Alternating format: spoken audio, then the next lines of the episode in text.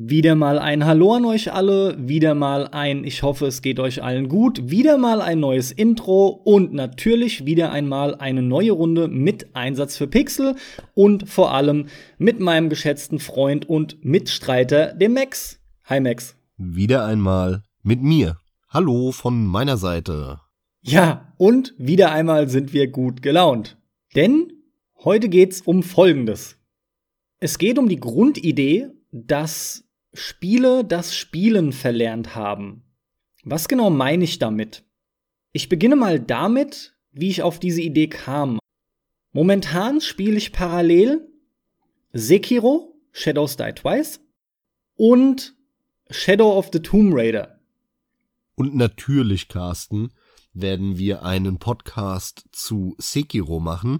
Das wird aber noch einen Moment dauern, weil wir haben ja einen Haufen Fans da draußen von unseren Dark Souls Podcasts und wir werden selbstverständlich auch einen ausgiebigen Sekiro Shadows Die Twice Podcast machen, aber dafür müssen wir natürlich beide das Spiel durchgespielt haben, in Ruhe, vielleicht sogar nochmal New Game Plus angefangen haben oder sogar durchgespielt haben. Also wir lassen uns damit Zeit, aber Leute, natürlich wird es kommen. Das ist so sicher wie das Amen in der Kirche. Shinobi Souls wird behandelt. Zurück zum Thema. Diese Spiele, die ich genannt habe, könnten unterschiedlicher kaum sein. Das eine ist das Spiel, was für mich, wie die gesamte Reihe eigentlich, mittlerweile stellvertretend dafür steht, wie Spiele gespielt werden können. Das zeigt es zum einen sehr gut, meiner Meinung nach auch sollten.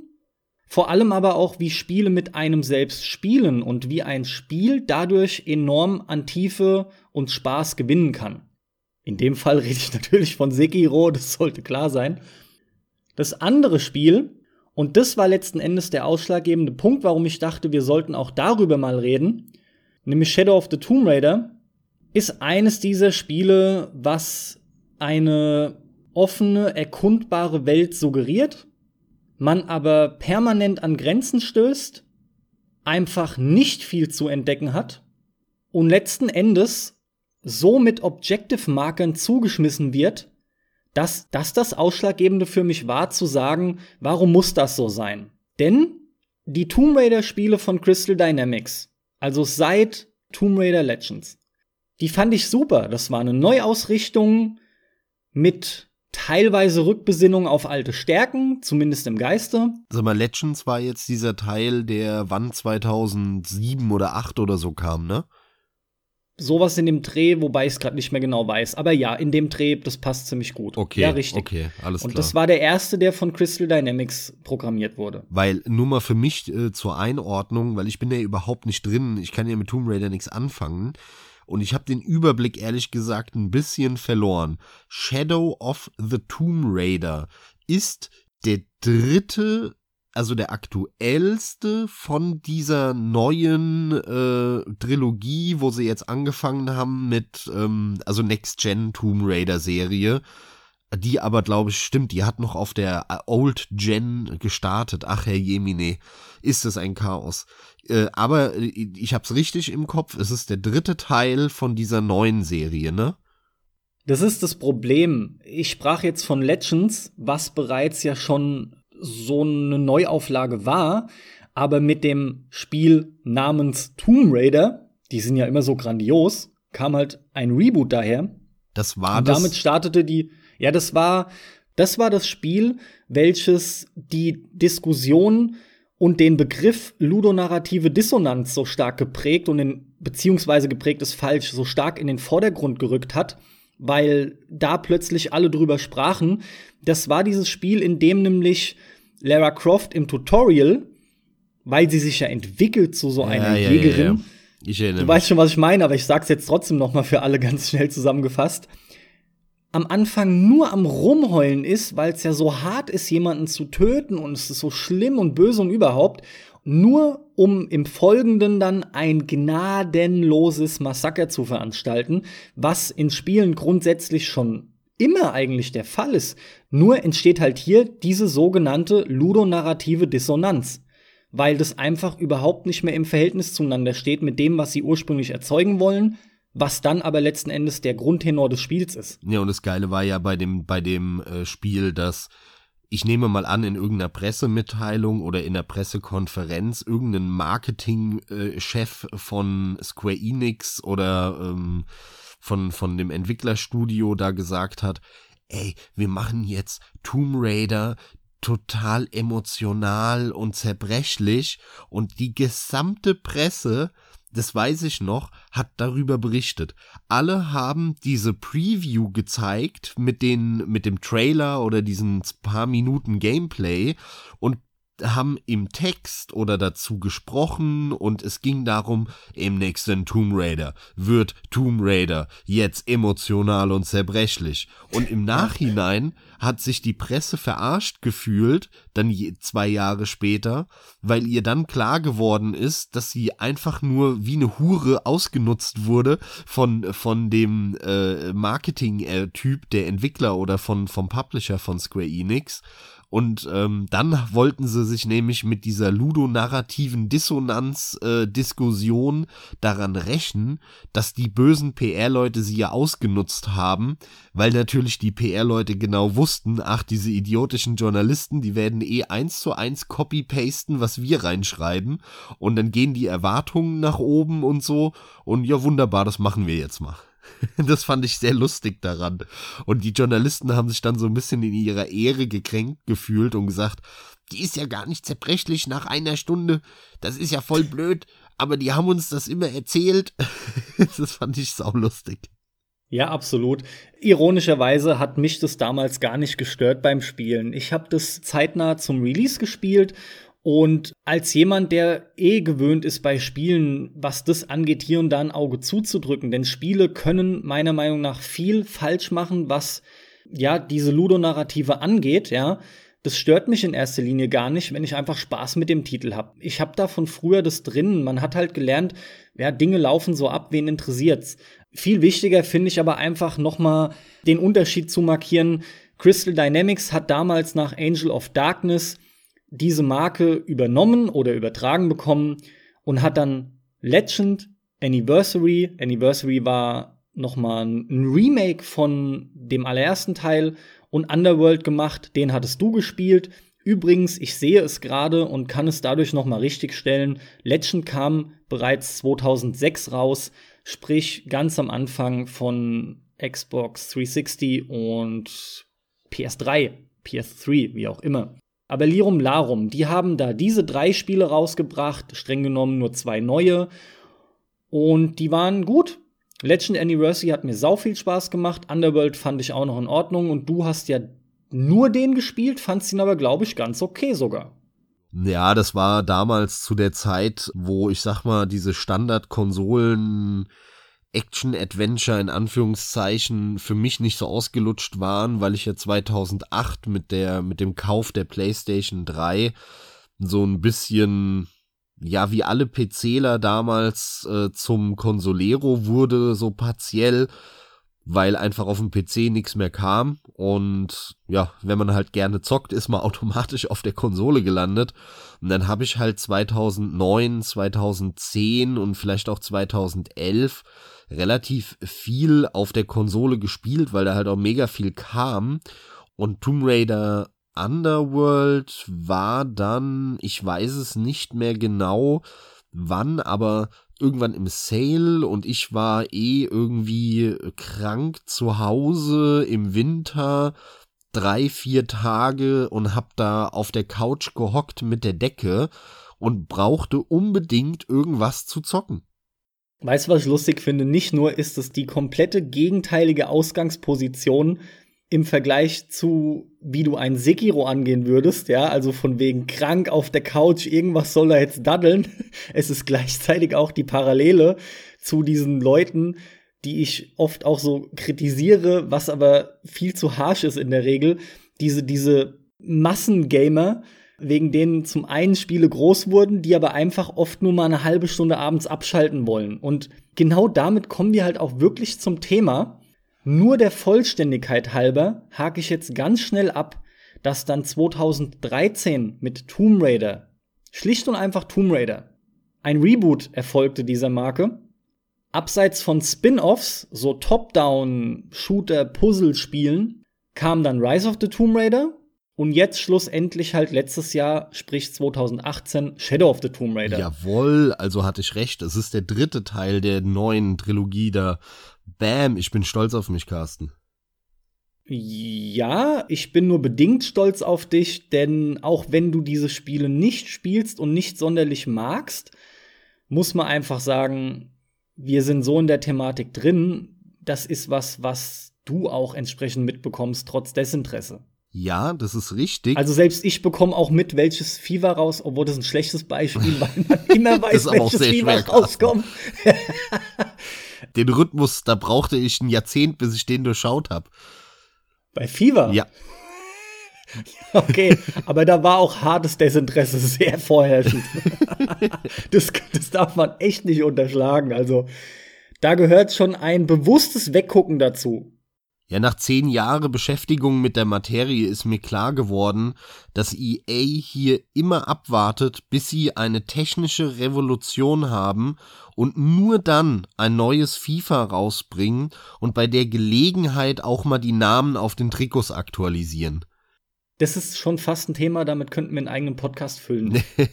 Warum die jedes Mal streng genommen nur die Lizenzen erneuern, obwohl selbst spielerische Dinge durch ein Update laufen könnten. Aber das hat sich so hart etabliert und Abermillionen von Spielern kaufen jedes Jahr für 60 € neu dieses Spiel. Obwohl wir schon seit locker 10, eher 15 Jahren in einer Zeit leben, in der Updates normal sind. Egal.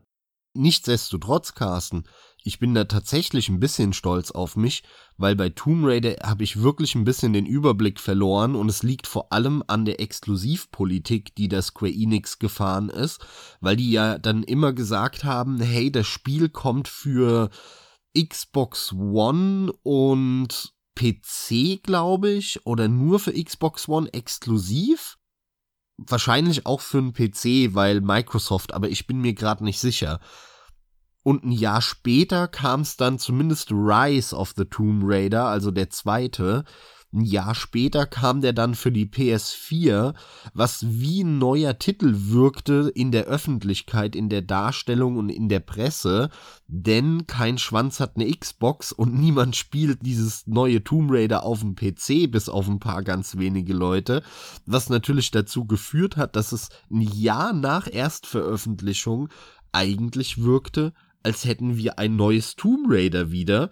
Aber das war ja gar kein neues, sondern das, was vor einem Jahr schon rauskam, nur um dann wieder ein Jahr später Shadow of the Tomb Raider anzukündigen. Aber ich hab's richtig im Kopf, deswegen jetzt Frage: Shadow of the Tomb Raider kam nicht ein Jahr lang exklusiv für die Xbox One, oder? Das kann ich dir natürlich spontan in einer Minute beantworten. So gut kennt der Bub sich aus mit seiner Lieblingsserie. Nee, das ist, du leck mich doch am Arsch, die Lieblingsserie. Tomb Raider war noch nie meine Lieblingsserie, aber eine, die ich immer gemocht habe. Nee, das Spiel kam tatsächlich letztes Jahr im September für einen PC, die PlayStation 4 und die Xbox One raus. Ah, okay, alles klar. Also war der Exklusivdeal so erfolgreich, dass sie es jetzt nicht mehr gemacht haben, ich verstehe. Ich weiß gerade aus der Erinnerung her nicht mehr genau, was für Exklusivdeals liefen, aber abseits von dem Kuddelmuddel mit Reboots, Remakes, Remasters und wer wann was released hat. In meiner Erinnerung sind grundsätzlich alle Spiele für alle gängigen Plattformen erschienen. Ja, früher oder später. Ich glaube, das kann man auch so stehen lassen. Ja, selbstverständlich teilweise mit zeitlichen Exklusivitäten bzw. Unterschieden. Das auf jeden Fall, ja. Ja, bei Tomb Raider geht's wirklich noch, aber ich habe aus dem genannten Grund halt so ein bisschen den Überblick verloren und habe mich dann immer gefragt, warte mal, ist es jetzt das schon Jahr alte, was nur wieder jetzt für eine andere Konsole kommt, weil die Exklusivität rum ist, oder ist es jetzt wirklich das Neue? Oder ja, dann das erste, was sie dann nur Tomb Raider genannt haben, wo du da auch wieder sitzt und dir denkst, hä? Das gab's schon 1993. oder 94 und ja, also das ist alles so ein Chaos, aber bei Tomb Raider geht's noch, bei Final Fantasy ist es ja wirklich die Hölle. Also da habe ich jeglichen Überblick verloren mit Lightning Returns 13,175 Reboot von 15 und nee, sorry, also da ist bei mir echt vorbei. Habe ich vollstes Verständnis für, aber wir hängen uns mittlerweile für meinen Geschmack zu lang daran auf, denn die Folge heißt ja nicht Release-Kuddelmuddel. Da gibt's bestimmt auch genug zu sagen. Ja, muss auch erwähnt werden an dieser Stelle. Ist auch vollkommen in Ordnung. Unterm Strich trägt's nur nicht so viel zur eigentlichen Sache bei, denn letzten Endes bin ich immer noch bei der Erklärung, wie ich zu diesem Thema kam. Sekiro nannte ich bereits als offenes Erkundungsspiel sozusagen. Tomb Raider suggeriert das auch, hat aber allem voran schon seit dem letzten, beziehungsweise vorletzten Teil ist korrekt, nämlich seit Rise of the Tomb Raider, ein Problem, was mich echt stört und was ich in vielen Spielen schon länger sehe. Aber hier stört es mich massiv, und zwar geht es mir um eine Mechanik, die eine andere, die ich ebenfalls stark kritisiere, enorm toppt. Die grundsätzliche Mechanik, die ich kritisieren möchte, sind die sogenannten Objective Markers, sprich irgendwelche Questmarkierungen ist nicht richtig, die sind grundsätzlich nicht falsch. Ich rede hier von dem sprichwörtlich blinkenden Pfeil über dir im HUD, der dir auf Teufel komm raus anzeigt, wo du lang zu gehen hast. Am besten noch irgendeine Linie im Boden, alles blinkt, um dich herum wird alles ausgeblendet, dass du auch, obwohl eine offene Welt suggeriert wird, du aber ja nicht dein Ziel aus den Augen verlierst. Ja, wie bei The Witcher 3 oder anderen Spielen, wo du in so eine, oder Assassin's Creed, da ist es auch so, in diese Eagle Eye View oder Witcher View oder wie auch immer man das nennt, geht, wo dann alles grau wird und du nur dann in dieser speziellen Sicht den Pfeil auf dem Boden siehst, dem du einfach nachlaufen musst. Jein, denn du vermischst gerade was ich noch mal differenzieren würde. Es gibt durchaus Spiele, die diesen Modus, was du schon ansprachst, in Assassin's Creed Eagle Eye heißt, in Batman ist es der Detective Mode, genau. In Witcher 3 ist es quasi auch dieser investigative Modus, ich weiß gerade nicht mehr, wie man ihn nennt, weiß aber noch, dass es das Fischauge ist, was man grafisch aufstellen muss, damit es nicht nervt. Alles scheiße auf jeden Fall. Ja, aber man muss hier differenzieren, denn es gibt gerade Witcher ist ein Paradebeispiel.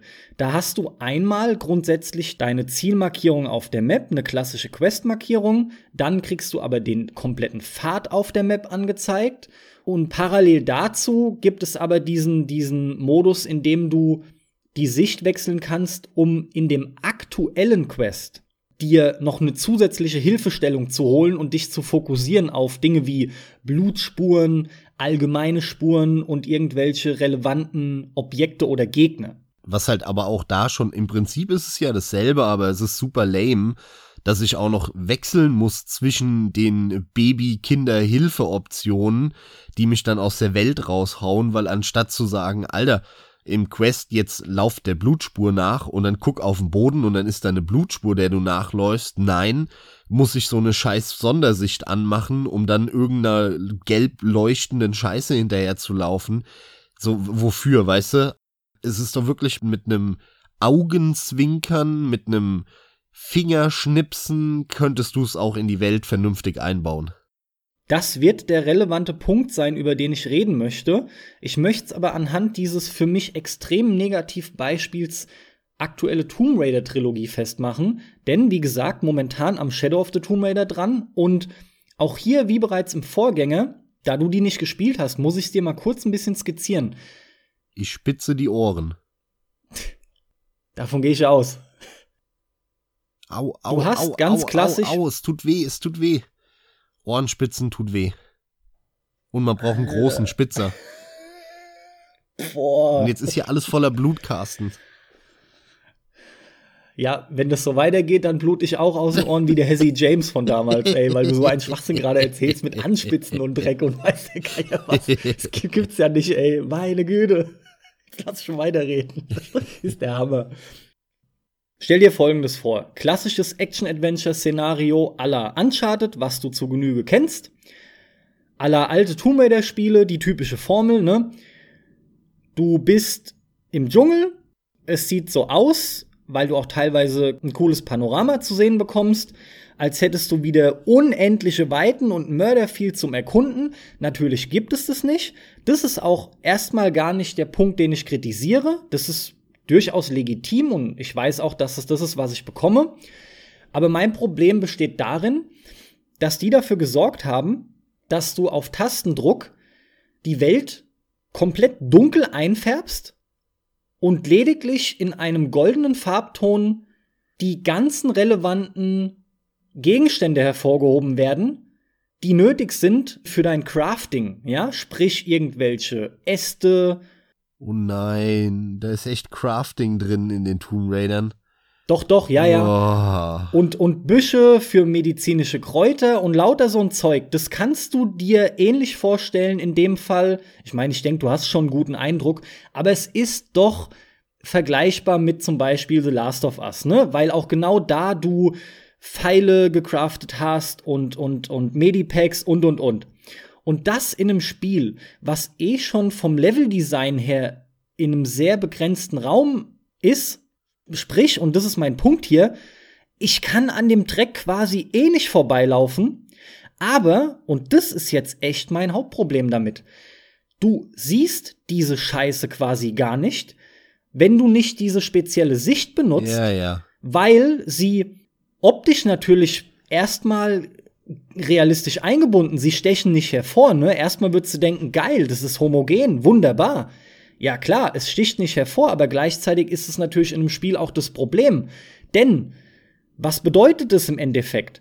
Dass ich in diesem fucking Spiel als rumrenne und an aber auch wirklich jeder Stelle mich persönlich dazu genötigt fühle, immer wieder diese Taste zu drücken, um von der tollen Optik in diese gefühlt negierte Optik zu wechseln, die einfach nur schwarz wie die Nacht wird mit güldenen Objective Markers, ja, güldenen Zielen, die mir markiert werden.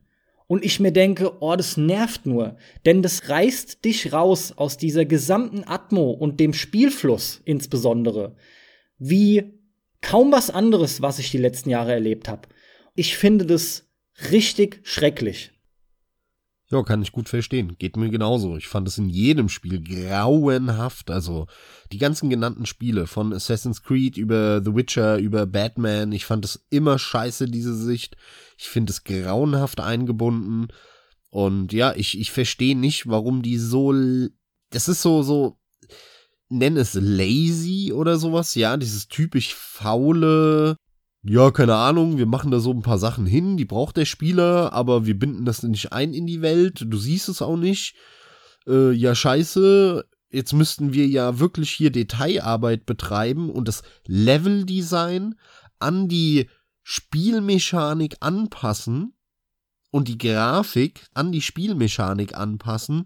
Nö, für so einen Firlefanz haben wir keine Zeit, obwohl das ja ein gutes Spiel machen müsste. Und die Antwort darauf ist, ach, der Kackspieler soll die Taste drücken, dann kriegt er das angezeigt.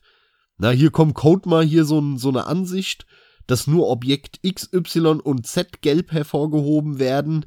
Das muss dem Spieler ausreichen. Das ist halt so die simpelste, langweiligste und schlechteste Möglichkeit, sowas in ein Spiel einzubinden. Und ich verstehe auch nicht, warum das auch in der Öffentlichkeit da kommt wieder mein Presse-Hate raus. Aber die Journalisten haten das viel zu wenig. Immer wieder lese ich oder fehlt mir da die Kritik bei sowas. Denn bei Witcher 3 zum Beispiel hat es niemand kritisiert. Niemand. Unvorstellbar finde ich das, aber ich fand das da schon so scheiße und niemand hat es kritisiert bei The Witcher 3. Zumindest habe ich keinen Test gelesen oder kann mich nicht erinnern daran. Ja, aber diese Missionen, in denen du diese Sicht benutzen musstest, die hielten sich in Grenzen. Gerade im Vergleich zu dem Extrembeispiel jetzt Tomb Raider. Wie gesagt, Max, wirklich, du rennst permanent rum und drückst diese Taste, insofern du nichts verpassen möchtest. Ja. Ich schließe ja gar nicht aus, dass ich diese Taste wahrscheinlich gerade als erfahrener Spieler überhaupt nicht drücken müsste, weil ich weiß, ich kann auch einfach durch die Büsche rennen, die paar, die da sind. Und wenn mir, das kommt ja noch dazu, wenn mir dann nämlich Quadrat angezeigt wird, drücke ich es, dann werde ich das sowieso direkt einsacken und in den Rucksack tun, ja. Aber gerade Leute, die so ein bisschen Completionist sind, beziehungsweise diese Tatsache, du willst nichts verpassen und weiß der Geier was. Außerdem immer dieses Gefühl von, ich weiß ja in den ersten Stunden noch gar nicht, wie relevant es ist, dass ich das Zeug hab. Hänge ich vielleicht doch mal, obwohl es ein AAA-Spiel ist, von dem ich weiß, es ist Mainstream und eigentlich für jedermann schaffbar, gibt's vielleicht doch mal überraschend plötzlich einen Boss, wo es besser wäre, hätte ich diese ganze Medizin oder Pfeile im Rucksack. Das ist so ein Punkt. Es wird alles nicht kommuniziert und ich fühle mich dazu dann gefühlt ein Stück genötigt, weil ich will's auf normal spielen, ich will mir darüber keine Gedanken machen, also benutze ich die Funktionen, die mir das Spiel an die Hand legt und automatisch finde ich mich in diesem Teufelskreis wieder. Absolut, ja, kann ich verstehen. Ne, ich würde sogar darüber noch hinausgehen und sagen, generell Anzeigen und Interfaces oder HUDs oder wie auch, oder GUIs, gibt es ja 1000 Begriffe für, sind in den Spielen von heute ganz häufig viel zu krass vertreten. Also ich habe gerade bei Multiplayer-Titeln in letzter Zeit bei einem The Division 2 zum Beispiel, was jetzt einfach nur aus aktuellem Anlass, weil man das überall sieht und Tests, Gameplay-Videos und so weiter sieht, dann mache ich irgendein Video an oder sehe ein Bild zufällig auf einer Internetseite, ne, ein Screenshot, und da kriege ich direkt das Kotzen. Die Hälfte des Bildschirms ist voll mit irgendwelchen Anzeigen.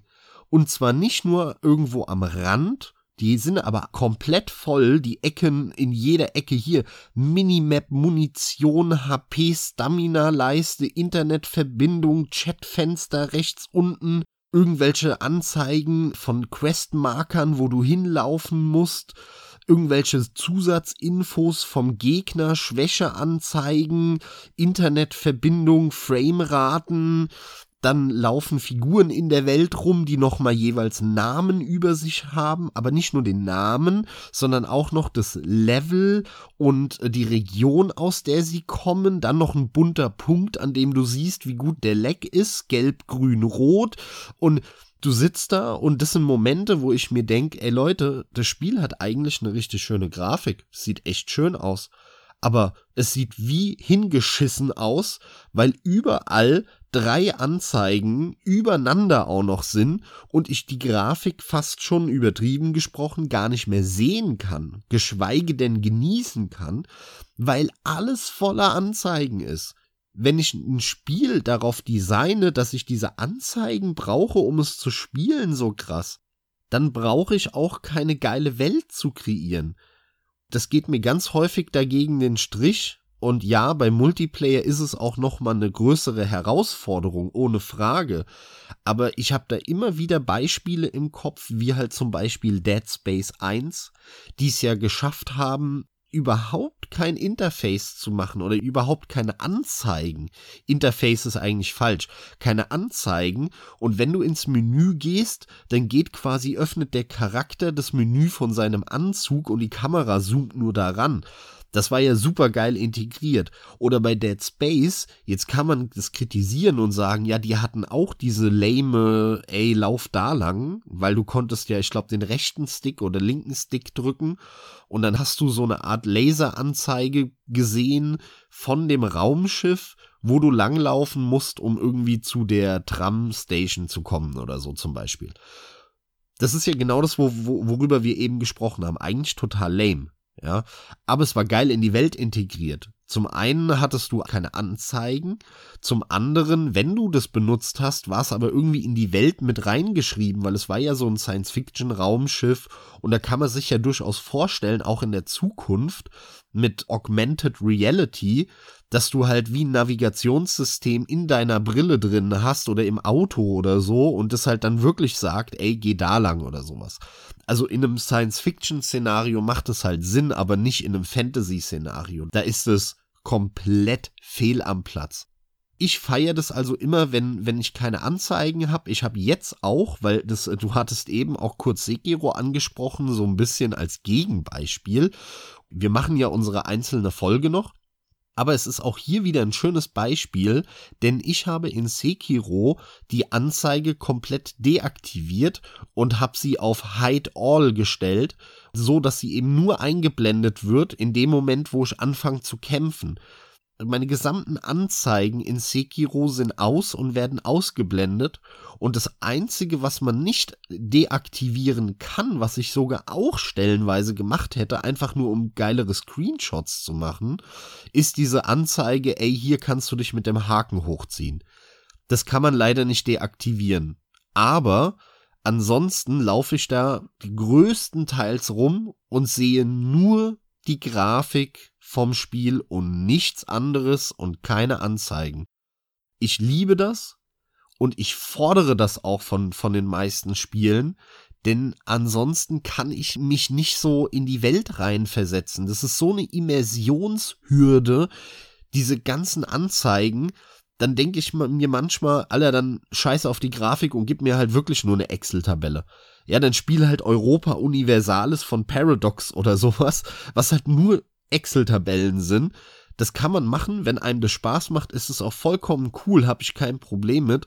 Aber dann sei halt so konsequent und mach direkt so ein Spiel und dann kannst du dir die Grafik komplett schenken. Du hast jetzt entsprechend schon mein Paradebeispiel für einen Gegenentwurf genannt, denn Dead Space ist genau der Titel, den ich auch nennen wollte, aber von daher optimal. Das ist für mich wirklich das Paradebeispiel, wie man es perfekt schafft, ein HUD ins Spiel zu integrieren, sodass du möglichst wenig siehst, also möglichst wenig von der Spielgrafik und der Immersion genommen bekommst, weil die Anzeigen ins Game integriert wurden und sogar optional du aber trotzdem diese Leute abholst, die einfach nur mal locker ihre halbe Stunde vielleicht das gerade genießen wollen, vielleicht das Spiel eine Woche aus hatten, wieder anmachen, nicht mehr automatisch wissen, wie war das Level aufgebaut, trotz der harten Linearität, die auch in Dead Space da ist, ja, aber die dann einfach einen Knopf drücken können und sehen, ebenfalls, wie von dir beschrieben, wunderbar integriert in die Spielwelt, wo es lang geht, wo es zum nächsten Ziel geht. Also mir ist auch kein besseres eingefallen. Ich finde, dieses Spiel macht es superb. Das ist wirklich wunderbar. Das ist absolut genial. Und davon müsste es mehr geben. Bei Division will ich unbedingt, da du es angesprochen hast, auch noch loswerden. Dieses Spiel hat so eine geile Grafik.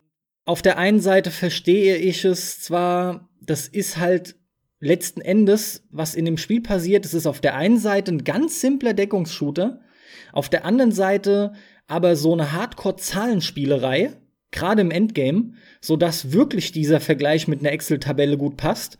Und genau diese Excel-Tabelle, die überlagert sich mit der Spielgrafik. Und das ist das, was du bei Division dann siehst. Ja? Das ist ein Stück weit, wie gesagt, diesem RPG-Element geschuldet, was damit zum Tragen kommt. Was ich aber unendlich schade finde bei The Division, ist die Tatsache, dass die Welt sowohl in Teil 1 und 2 so unglaublich geil ist wegen ihrem Detailreichtum und man hier die Chance hätte, die Welt als Kommunikationsmittel und Navigationsmittel richtig gut zu nutzen. Stattdessen ist es aber so, dass du hier einen Marker anmachst, der jetzt ironischerweise ähnlich aussieht wie in Dead Space, nur an der Decke quasi, beziehungsweise oben in der Luft. Du siehst halt einfach deine Linien und die rennst du ab. Aber was eigentlich gemacht werden sollte, im Idealfall, in einer idealen Welt, ist, dass diese Welt es schafft, durch die verschiedensten Gebäude, durch Diversität es hinzubekommen, dich zu lotsen. Dass du einfach anhand geiler optischer Merkmale navigierst und diese Welt, die halt optisch auch ein Highlight darstellt, dadurch noch erinnerungswürdiger bleibt. So viel dazu noch, aber das spielt alles halt mit rein in diesen gesamten Kontext von, und darum geht's halt letzten Endes, wie schaffe ich es, eine Welt zu kreieren, die Ziele am besten durch sich selbst einfach gekonnt darstellt oder vor allem den Weg dorthin gekonnt darstellt. Denn je besser das ein Spiel schafft, umso einprägsamer ist diese Welt auch und umso mehr wird man sich positiv an sie erinnern. Denn bei all der schönen Optik, die wir haben, sie ist aber letzten Endes nicht erinnerungswürdig, wenn ich einfach nur durchrenne. Ja, das ist genau der Punkt, ja. Aber das ist halt super schwer zu machen und anstrengend und sehr aufwendig vor allem. Und da unterscheidet sich halt nun mal ein gutes von einem schlechten Spiel. Denn in einem guten Spiel ist halt alles miteinander verbunden. Da ist die Geschichte, die kann auch quasi nur in dieser Welt erzählt werden. Und die Spielmechanik passt zu der Welt und zu der Geschichte und ist auch damit verbunden. Genau das haben wir halt bei den From-Software-Spielen, was ein Grund ist, warum die so toll sind. Man kann davon halten, was man will. Man kann auch sagen, die sind einem zu schwer und man hat keinen Bock auf die Scheiße. Vollkommen legitim, die Meinung. Aber eins ist absolut klar. Hier ist alles miteinander verbunden. Die Spielmechanik mit den Seelen, dass man drauf geht, wieder aufersteht, die Seelen holen kann, die ist aber in der Story erklärt und auch noch in der Welt, weil diese kaputte, düstere Fantasy-Welt nur deswegen so kaputt ist, weil überall Untote rumrennen, die Untoten, die halt ihre Seelen da wieder holen, beziehungsweise immer wieder auferstehen, und diese Krankheit muss geheilt werden sozusagen. Das ist ja so ein Leitmotiv, das sich durch alle From Software Dark Souls oder Souls-Spiele zieht, und genau das macht die Dinge aber so gut. Und es schaffen nur ganz, ganz wenige andere, das alles miteinander zu verbinden. The Division ist halt ein Beispiel, wo man sehr schön sieht, das ist ein Multiplayer-Shooter, der könnte in jedem anderen Szenario genauso auch spielen. Und es gibt ein Team, das macht die Grafik, und die haben gar nichts zu tun, mehr oder weniger, mit dem Team, was die Spielmechanik macht. Und die Story macht nochmal ein anderes Team. Die sind dann vielleicht ein bisschen verbunden mit denen, die die Grafik machen, damit das, ne, weil klar, irgendwas, die müssen miteinander reden. Aber die Spielmechanik könnte genauso in jedem anderen Szenario spielen. Und das macht von Haus aus dieses Spiel halt schwächer als andere. Deswegen tue ich mich auch derzeit halt so schwer mit diesem Tomb Raider. Es hat halt so weit den Einfluss auf mich, dass ich dann wirklich denke, scheiß drauf, eventuell versuche ich es in der Form, dass ich einfach nur durchlaufe und diesen Markermodus überhaupt nicht benutze. Ja, ich wollte gerade sagen, musst du den benutzen? Kannst du dich einfach drauf scheißen? Ich sag ja, aus Erfahrung könnte ich auch einfach wahrscheinlich drauf scheißen und letzten Endes läuft's wahrscheinlich genau darauf hinaus. Trotzdem gerade noch die zweite Variante genannt, wäre halt die, und auch das wäre trotzdem super schade. Man stellt's halt auf leicht, weil man sich dann sicher sein kann, dass man den Kram nicht benutzt. Oder so gut wie sicher sein kann, dass man dieses ganze Craften nicht wirklich benötigt, weil ja alles leicht umzuholzen ist. Aber so oder so ist es ein unbefriedigendes Gefühl, weil Mechaniken, die implementiert sind, ungenutzt bleiben, da sie einfach keinen Sinn ergeben und das Spiel halt an jeder Ecke dann verliert und bröckelt. Und das ist echt so eine Problematik. Denn grundsätzlich sind die Spiele recht schön gemacht. Ich meine, das sind schon von sich aus Spiele, die man ganz entspannt abends auf der Couch spielen kann. So dieses Argument mit, ja, aber wenn ich doch jeden Abend mal gerade nur eine Stunde Zeit habe und vielleicht ist dann die nächste Woche voll und ich komme erst wieder am Wochenende drauf dazu, ne? Und dann weiß ich nicht mehr, was abging. Also ich muss ganz ehrlich einfach mal sagen, auch wenn das natürlich jetzt von jemandem kommt, der ein Hardcore-Zocker ist, der da gefühlt jede freie Minute reinsteckt, aber ja, ein Stück weit denke ich dann auch, sorry, aber wenn ich die Zeit nicht habe, dann kann ich das in der Form halt einfach nicht konsumieren, dann passt's nicht. Wer käme denn auf die Idee, ein Buch zu lesen über ein halbes Jahr hinweg? Oder meinetwegen über ein Quartal und nur jedes Wochenende? Da habe ich das gleiche Problem. Da gibt mir auch keiner einen Marker. Da müsste ich wieder hingehen und nachlesen. Da ist noch ein ganz anderer Aufwand nötig, um wieder einzusteigen. Und auf der anderen Seite steht dann so ein bisschen gekoppelt daran dieser Punkt, ist es denn wirklich so, dass ich bei diesem Medium den Leuten nicht eine gewisse Konzentrationsstärke abverlangen kann, eine gewisse Konzentrationsfähigkeit abverlangen kann? Mir will das einfach nicht in den Sinn. Das sind so Punkte, da sträuben sich mir die Nackenhaare. Ich kann das nicht verstehen. Selbst wenn ich jeden Abend eine halbe Stunde spiele, ich weiß doch am nächsten Tag noch, was abging. Ich weiß doch noch, was für Mechaniken ich gelernt habe und auch, was in der Story passiert ist. Erst recht bei dieser Art Spiele, von denen ich rede. Wir reden ja hier über Mechaniken, die eingebaut werden für den Mainstream. Aber ist es denn nicht im Umkehrschluss so, dass, wenn ich diese ganze Betrachtungsweise, die ich eben so genannt habe, mit einfließen lasse, ich diese Mainstream-Leute schon auch von Entwicklersicht ein Stück weit als dumm abstempel, nicht in der Lage, diese Konzentration aufzubringen. Da denke ich mir, nein, so blöd sind Leute nicht. Ist für mich aber auch ein scheinheiliges Argument, das eigentlich nicht zutrifft.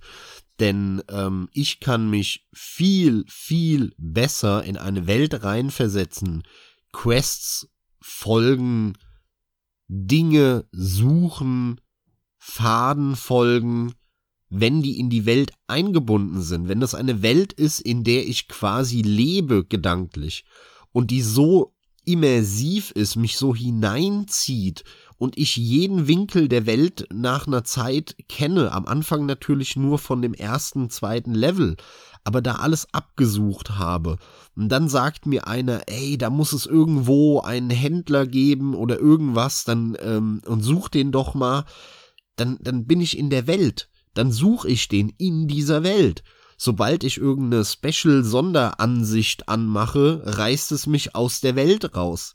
Das macht nur Sinn, wenn die Personen in dieser Welt auch die Möglichkeit dazu hätten. Das wären wir wieder bei dem Dead Space-Beispiel, ne? Das Science-Fiction und der hat irgendeinen Sci-Fi-Anzug und der kann das halt machen. Dann passt das natürlich in diese Welt rein. Aber ansonsten reißen mich diese Hilfen, vor allem wenn sie so designt sind, dass ich sie benutzen muss, wie du es jetzt beschreibst in Tomb Raider, ja raus. Also ist es auch noch kontraproduktiv. Es hilft mir eigentlich nicht. Es hilft mir vielleicht jetzt ganz kurzfristig dabei, das zu finden. Aber das könnte ich auch genauso einfach finden, wenn man halt eine sehr offensichtliche Blutlinie oder eine Blutfahrt, wie vorhin bei dem Beispiel genannt, macht. Dann könnte man das auch sehr simpel finden. Also es gibt genug Wege, das vernünftig einzubauen. Vor allem ist es halt, und das ist mein Punkt, kontraproduktiv. Es hilft nicht, sondern es zerstört für mich das Spiel. Es ist keine Hilfe, dass ich einfacher reinkomme oder so, sondern es zerstört das Spiel für mich. Ich will die Welt erkunden, ich will in diese Welt immersiv versinken und das geht dann nicht mehr. Sehr schön. Du hast gerade auf den Punkt gebracht, einen der relevantesten Schlüsse gezogen, die ich auch euch draußen mitgeben wollte mit diesem Thema.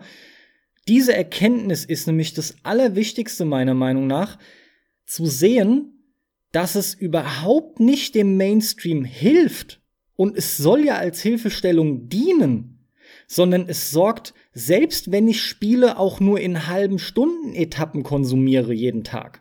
Es sorgt trotzdem für den gegenteiligen Effekt, denn in alles, was ich mehr reingezogen werde, alles, was sich mir besser darbietet, das behalte ich auch mehr. Darin kann ich mehr aufgehen. Das ist einfach einprägsamer und hinterlässt auch einen bleibenderen Eindruck.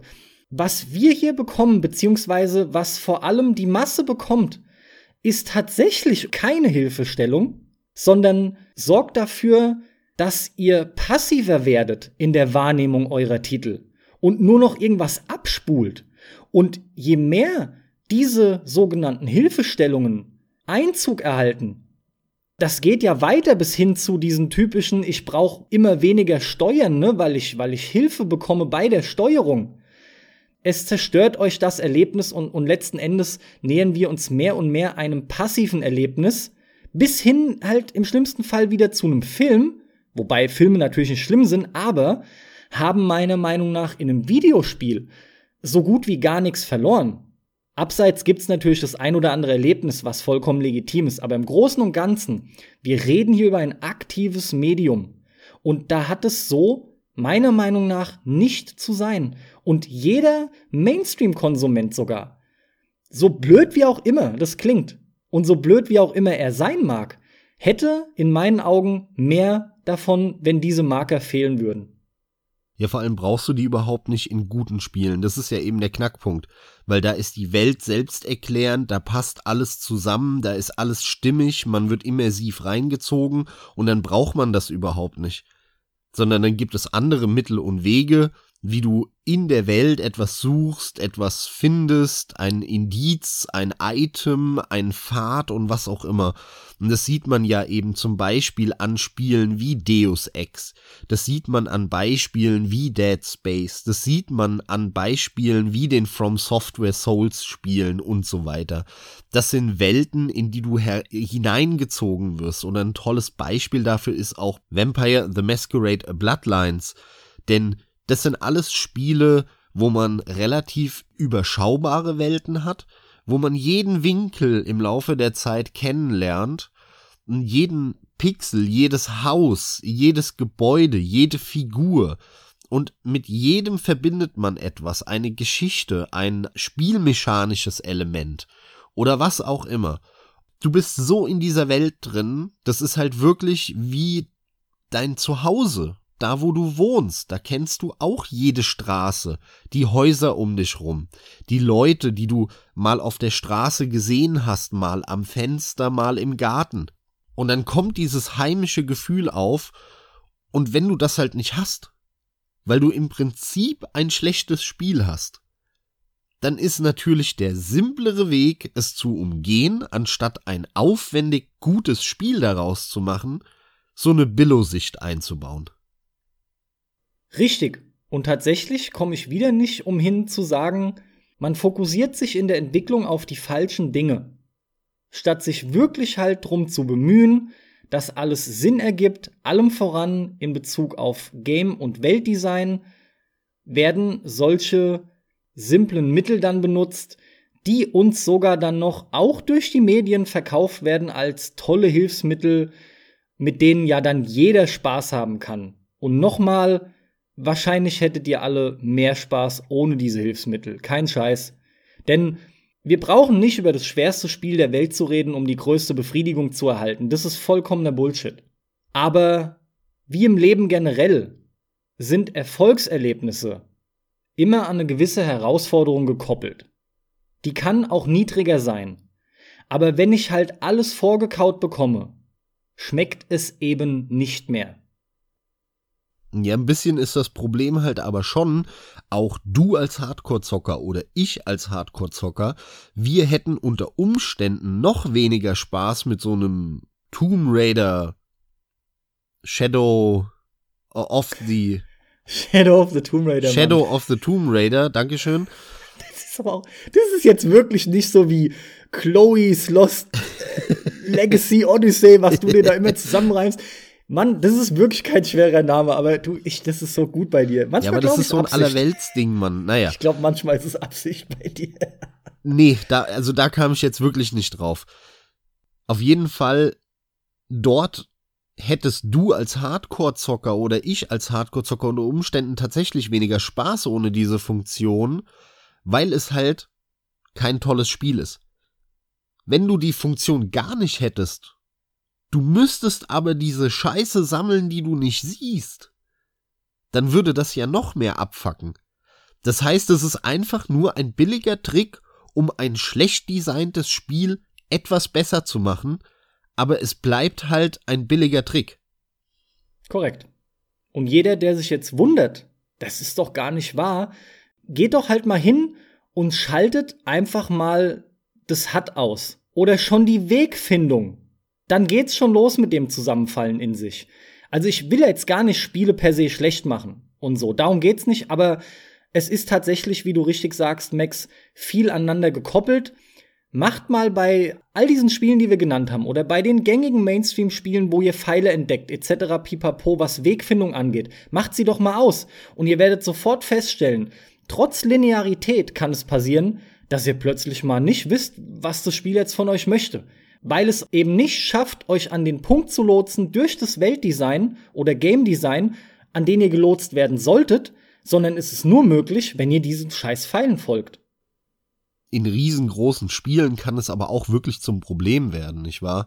Ja, in riesengroßen, ja, selbstverständlich. Da braucht man dann so eine Art GPS-System, was es ja aber in echt gibt. Also ist ja relativ simpel, das auch einzubauen, zumindest wenn es jetzt nicht in der Vergangenheit spielt. Bei Fantasy-Spielen hast du aber ein Problem, wenn du da so riesen Open-World-Spiele machst.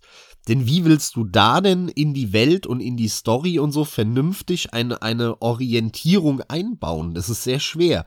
Da musst du sowas sagen wie, ey, das ist die große... Doch, man kann es machen, wenn du verschiedene Szenarien einbaust. Also wenn es zum Beispiel eine Stadt gibt, die Stadt selber darf nie zu groß sein.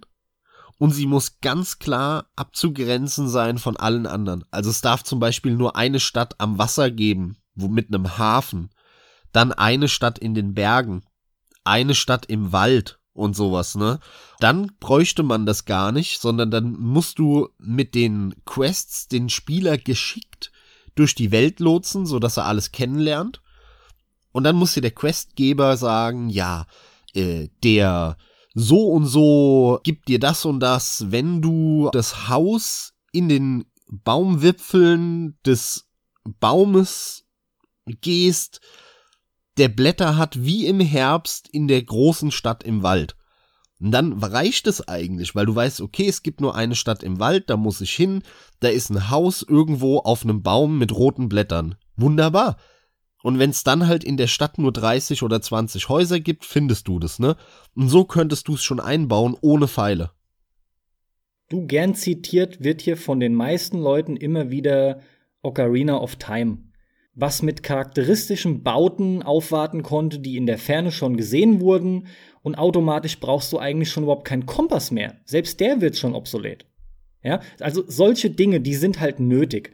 Abwechslung, die von dir genannt ist, markante Charakteristiken, und dann ist es einfach kein Problem. Du brauchst optische Abwechslung, unterschiedliche Gebäude, im Idealfall weit zu sehen, und so lotst du Leute, zumindest mal in der groben Blaupause, gekonnt durch große Welten. Aber das ist halt schwierig und du musst sehr viele Inhalte, sehr viele Assets bauen, sehr viele Objekte, sehr viele Animationen. Die Abwechslung ist aufwendig. Das ist teuer, das kostet Zeit, das ist schwierig, man braucht viele Ideen. Einfacher ist es natürlich, einen Pool von, ich sag mal, 200 Objekten zu machen und damit ein Spiel oder eine Welt und Level zu bauen, die halt für 40 Stunden unterhalten sollen.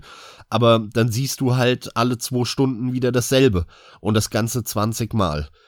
Klar, und da sind wir halt wieder genau bei dem Punkt, so geil diese Spiele vielleicht sogar schon sind, sie würden alle massiv von profitieren, ne, in Witcher, The Division und so weiter und so fort, wenn sie eben sich da noch mehr Mühe geben würden. Und man muss eins auch sagen, wenn du darauf Wert legst, wie wir, und wir würden jetzt wirklich eiskalt hingehen und sagen, Alter, ich spiele jetzt kein Spiel mehr, was das nicht drinnen hat, dann würden nicht viele übrig bleiben. Dann würde ich, da geht nichts mehr. Ja, es fallen ja schon viele raus, ne, so wie Rennspiele und so ein Kram. Das fällt ja einfach aus dem Konzept schon mal raus. Aber von Spielen mit so einer Welt würden echt nicht viele übrig bleiben. Das wäre echt schwierig. Ja, vor allem halt wieder, wie so oft von uns gesagt, die Großen mit der tollen Grafik, an dem wir ja auch Freude haben. Alles klar, Carsten. Dann würde ich noch mal sagen, haben wir das Thema ja ganz gut behandelt. Ich glaube, den Zuhörern ist ziemlich klar geworden, was unsere Position ist, und so einige Sachen haben wir ja auch schon mal erwähnt gehabt, aber manchmal ist es echt, wie soll ich sagen, ne? Wir reden über viel in den Podcasts, und wenn man jetzt so aktuell bald 100 Folgen aufgenommen hat, dann hat man über so viel schon geredet, aber manchmal auch so zerstückelt, ne? über 20 Folgen hinweg. Und dann ist es doch auch mal gut, nochmal alles in eine Folge reinzufropfen und nicht so verteilt zu lassen. Und insofern, glaube ich, war die Folge jetzt relativ wichtig, und das ist im Moment einfach auch ein akut und aktuelles Problem. Vor allem ein Problem, dem wir uns gegenübergestellt sehen, nicht nur in AAA-Spielen, sondern das sind Mechaniken, die inzwischen auch in vielen Indie-Titeln hier und da Einzug erhalten. Also ich weiß nicht, wieso sich so Mechaniken tatsächlich inzwischen längst schon etabliert haben und wachsen. Das ist ja mein Problem damit. Keiner scheint zu sehen, gefühlt zumindest, scheint keiner zu sehen, dass das eher ein Problem darstellt, statt was Positives. Deswegen ist auch hier der Name unseres Podcasts wieder mal Programm. Es ist ein Einsatz für Pixel. Wir müssen einfach schauen, dass wir es schaffen, und wenn es auch nur ein paar hundert Leute sind, da mal zum Nachdenken anzuregen.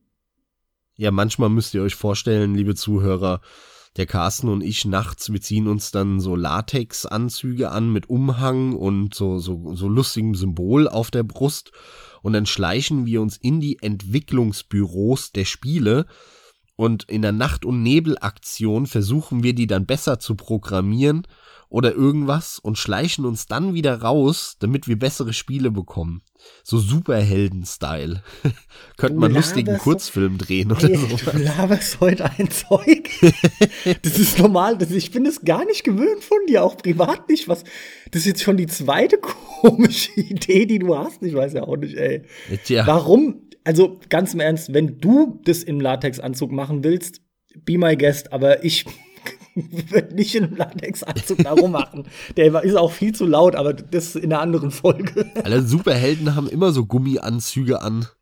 Das ist auch einer der Gründe, warum du Superhelden immer platt machen könntest. Aber wie gesagt, das ist jetzt was anderes wieder, Mann. Die hängen sich ja auch in der Regel an ihrem scheiß Cape auf. Was weiß ich. Lirum Larum.